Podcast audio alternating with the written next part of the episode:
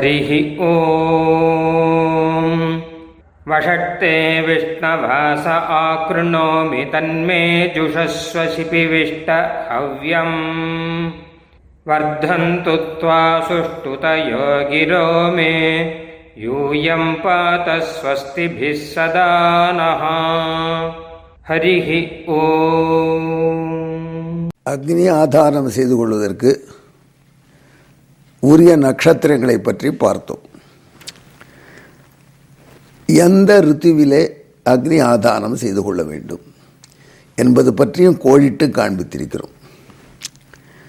வசந்த ரித்துவிலே அக்னி ஆதாரம் செய்வது அந்தணர்களுக்கு சிறப்பானது.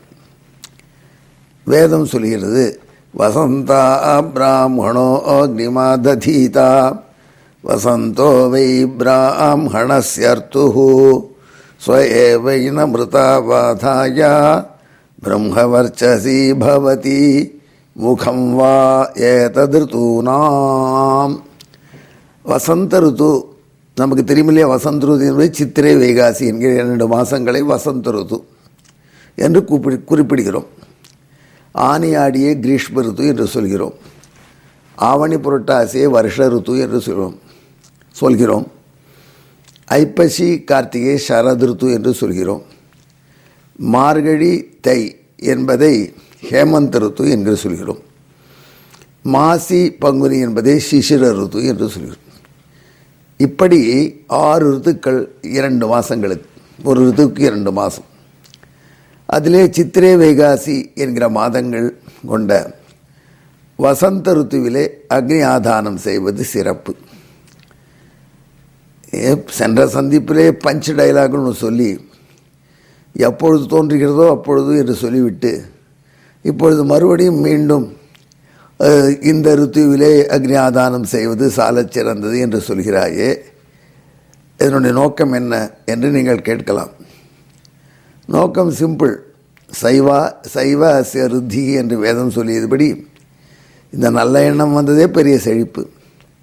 அந்த நல்ல எண்ணம் வந்தவர்களுக்கு எம்பெருமான் அருள் செய்தானால நல்ல நாள் தானே கிடைக்கும். அதைத்தான் திருப்பாவையில் ஆண்டாள் சொன்னாள். மார்கழி திங்கள் மதிலிருந்த நன்னாளால் நாம் நல்ல காரியம் செய்ய வேண்டும் என்று பாரித்தோம், பார் நல்ல நாள் தானே அமைந்திருக்கிறது. ஆகையினாலே இந்த ரித்து சாலச் சிறந்தது என்று புரிந்து கொண்டவனுக்கு அந்த சமயத்திலே அக்னி ஆதானம் செய்யணும் என்ற வேட்கை நன்கு வந்துவிடும். ஆகையினால் இதிலெல்லாம் முரண்பாடு இருக்கிறது என்று ஐயப்பட வேண்டாம். இப்போது வசந்த ருத்து அந்தணர்களுக்கு ஆதானம் செய்வதற்கு சிறந்தது என்று வேதம் சொல்கிறது. ஏனென்றால் இதுதான் பிராமணனுடைய ரித்து என்று மேலே பேசுகிறது. தன்னுடைய ரித்துவிலே அக்னி ஆதானம் செய்து கொண்டவனுக்கு பிரம்மவர்ச்சஸ், முகத்திலே ஒரு ஸ்பிரிச்சுவல் கலை, முகத்திலே பல கலைகள் இருக்கு இல்லையா? அசட்டு கலை வழிகிறதுன்னா அடிக்கடி சொல்கிறோம் சில பேருக்கு. என்னுடைய நண்பர் ஒருத்தர் சொன்னார், கல்யாணத்துக்கு முன்னாடி அசடு வழிஞ்சான், இப்போ அசடே வழியிலே முகத்திலேன்னு வேடிக்கையாக சொன்னார் நண்பரை பார்த்து. அவர் சொன்னார், ஏற்பட்ட பிள்ளைகள் பெற்றுட்டார், அதுகளுக்கெல்லாம் அசட்டு தரத்தை டிஸ்ட்ரிபியூட் பண்ணிட்டார், அதனால் இப்போ கலையில் அசட்டு கலை வழியிலேன்னு சொன்னார். இதெல்லாம் நகைச்சுவையாக நம்ம சொல்கிறோம். ஆனால் எம்பெருமானையே தியானம் பண்ணிக்கொள்பவர்கள் முகத்திலே ஒரு தனிப்பொலிவு இருக்கும். வேதத்தில் சொன்ன உரிய கர்மக்களை உரிய சமயத்திலே அனுஷ்டானம் பண்ணினவர்களுக்கு, முகத்திலே பண்ணிக்கொண்டு வருபவர்களுக்கு முகத்திலே தனித்ததொரு பொலிவு இருக்கும். அதுதான் பிரம்மவர்ச்சஸ். அந்த பிரம்மவர்ச்சஸ் அந்தனை பார்த்த உடனே நமக்கு தெரியும். அதனால்தான் அண்ணண்டை எத்தனை விதாலும் கூட முறைப்படி அனுஷ்டானம் செய்யக்கூடியவர்களை நேரே பார்த்தால் யாரும் தன்னை அறியாமல் எழுந்து நின்று மரியாதை செலுத்துவதை இன்றும் பார்க்கிறோம். அந்த பிரம்மவர்ச்சஸ் வேண்டும் என்று ஆசைப்படுபவர்கள் வசந்த ருத்துவிலே அக்னி ஆதானம் செய்து கொள்ள வேண்டும். அப்பா, தகவலை தான் நீ சொல்கிற கேட்குறோம், நாங்கள் எங்கே அக்னி ஆதானம் பண்ண போகிறோம் என்று அசட்டையாக இருக்க வேண்டாம். இந்த தகவல் ரொம்ப முக்கியமானது வேத அனுஷ்டானத்துக்கு.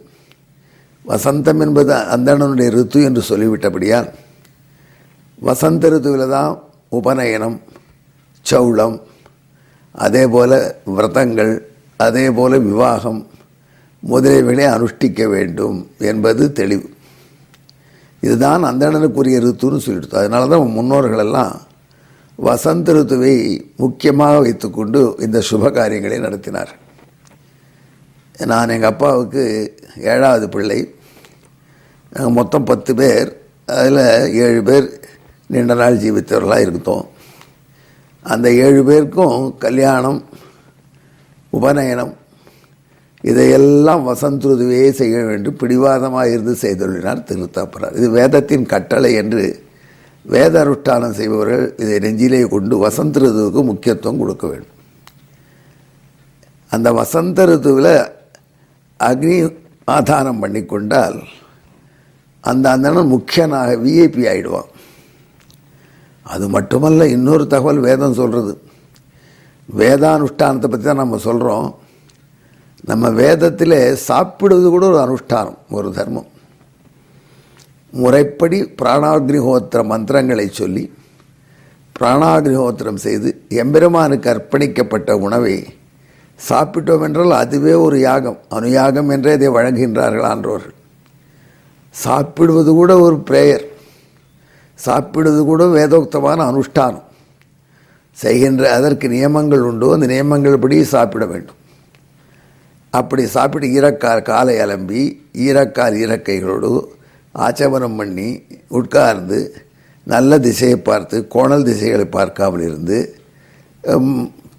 பரிமாறப்பட்ட உணவை அஞ்சலி செய்து வாங்கி கொண்டு அந்த உணவிலே அன்னசுத்தி சேர்த்த உடனே பரிசேஜனம் செய்து எம்பெருமானுடைய தீர்த்தத்தை வாங்கி ஆபோஷனம் என்று அதற்குரிய மந்திரத்தோடு சொல்லி அதன் பிறகு பிராணாகுதி பண்ணி அதன் பிறகு அனாவசியமாக அரட்டை அடிக்காமல் அந்த எம்பெருமானுடைய அனுகிரகம் என்று அந்த பிரசாதத்தை சாப்பிட்டு மௌனத்தோடு அதன் பிறகு உத்தராபோசனம் என்று சொல்லக்கூடிய மறுபடியும் எம்பெருமான் தீர்த்தத்தை உண்டு அதன் பிறகு முறைப்படி கைகால்களை அலம்புவது இதுவே ஒரு யாகம். இது இந்த அனுஷ்டானம் வயத்துக்கு சாப்பாடு போடுறதில்லை. இதுவும் இறைவனுடைய ஆராதனம் என்று நமது வேதம் நமக்கு சொல்லி கொடுத்துருக்கு. இதுவும் வேதோக்தமான அனுஷ்டானம். எப்போ சாப்பிடணுமோ அப்போ சாப்பிடணும், எப்போ கூடாது என்று சொல்லியிருக்கோம் அந்த நாள்கள் தவிர. ஏகாதசி, அமாவாசை இரவு, இப்படிப்பட்ட நாள்கள், இப்படிப்பட்ட காலங்கள். அதேபோல் தம்பதிகள் இணைவதையும் ஒரு பகவத் ஆராதனமாக நமது வேதம் நமக்கு வீழ்ச்சிருக்கு. வெறும் தங்கள் உடலாசி தீர்த்து கொள்ள இணைவதில்லை. அப்பொழுதும் மந்திரங்கள் இருக்குது, அப்பொழுதும் பிரார்த்தனை இருக்குது. அப்படி தம்பதிகள் இணைந்தார்களானால் அந்த பிள்ளைகள் அவ்வளோ நல்ல பிள்ளைகளாக பிறக்கும். ஆகையினால் அந்த தம்பதிகள் இணைவது எப்போ? வசந்த ருதுவில் தான் பிராமணனுக்கு எல்லா நல்லதும் செய்யணும். பெண்களுக்கு வசந்தம் என்று வந்து கொண்டே இருக்குமா. அதாவது அந்த மூன்று நாள்கள் விரதம் அனுஷ்டிக்கிறார்கள். அதை விரதம் என்றே திஸ்ரோ ராத்திரி விரதஞ்சரே என்று வேதம் சொல்லியிருக்கு. பெண்கள் அந்த மூன்று நாள்கள் மாதவிடாய் விரதத்தை அனுஷ்டித்து அதன் பிறகு தங்கள் அழுக்ககற்றி குளித்து கணவனோடு இணைகிறார்களே அந்த காலம், அந்த மூன்று நாள்கள் கழிந்து நாலாவது நாளுக்கு பிறகு பதினாறு நாள்கள் ரித்து காலம் என்று வேதம் சொல்லியிருக்கிறது. ஒரு பெண்ணையே காலங்களில் அவள் வசந்தம் என்று திரையிலக் கவிஞன் பாடுகிறான். அவளே ஒரு வசந்த ருத்து போல என்கிறான். அவளுக்கே வசந்தம் என்பது இந்த குறிப்பிட்ட நாள்கள். அவைகளை ரித்து காலம் என்று சொன்னார்கள். அந்த ரித்து காலத்திலே கணவன் மனைவி இணைந்தார்களானால் நல்ல சத்புத்திரன் அல்லது சத்புத்திரி பிறப்பார்கள். இதைத்தான் வேத அழகாக சொல்கிறது. அதோ யோனி மந்தமேவை நம் பிரஜாதமாதத்தே. அந்த அக்னி ஆதானத்தை வசந்த ருத்துவிலே அந்தணன் செய்து கொண்டானாகில் எப்படி ரித்து காலத்திலே உரியபடி இப்படி தம்பதிகள் இருந்தால் நல்ல பிள்ளைகள் பிறக்குமோ அப்படி அக்னியும் இவனுக்கு நல்லதை கொடுக்கக்கூடியதாக வரும். இப்படி அந்தணனுக்கு வசந்த ருத்து ஏற்பட்டது. இப்போ புரிகிறதா? நாம் செய்ய வேண்டிய விவாகம், உபநயனம் முதலியவைகள் அவைகளை வசந்த ருத்துவிலே செய்வது சால சிறந்தது. அது இதை அழகாக வலியுறுத்தி வேதம் சொல்லியிருக்கு. இது அந்தணர்களுக்கு. க்ஷத்திரியர்களுக்கு கிரீஷ்ம ரித்து, வைஷ்யர்களுக்கு சரத் ரித்து என்று ரித்துக்களை காண்பித்தது. அதற்கப்புறம் வேதம் ஒரு அழகான விஷயம் சொல்கிறது. அதாவது க்ஷத்திரியர்கள் கிரீஷ்ம ரித்துவில் செய்ய வேண்டும். கிரீஷ்மோ வைராஜன்யஸ்யர்த்து, ராஜா நல்ல இந்திரியங்கள் பட்டுவாக இருக்கணும், இருக்கு புலன்கள் நன்கு செயல்பட வேண்டும். அது அவர் கிரீஷ்ம ரித்துவில் அக்னியாதானம் பண்ணக்கூடிய அந்த க்ஷத்திரியருக்கு அரசனுக்கு அது கிடைக்கும். சரத் ரித்து இருக்க, சரத் வை வைஷ்யஸ்யர்த்து, சரதுல வைஷ்யர்கள் அக்னியாதானம் செய்து கொண்டார்களானால் அவர்கள் பசுமான் பவதி, நல்லா கேட்டில் வெல்த்தோடு இருப்பார்கள் என்று சொல்லி, இப்படி ரித்துவை பற்றிய வார்த்தை. மேலும் இந்த ஆதானத்தை பற்றிய விவரங்களை அடுத்த சந்திப்பிலே தொடரும். நன்றி, வணக்கம். ஹரிஹி ஓம். பிரம்ம பிரவாதிஷ்ம தன்னோ மகாசீத். ஓம் சாந்தி சாந்தி சாந்தி.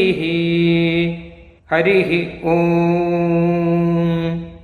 நாங்கள் வேதத்தை ஓதுகிறோம், வேதம் எங்களை கைவிடாமல் காப்பாற்றட்டும். ஸ்ரீமதே ராமானுஜாய நமஹ.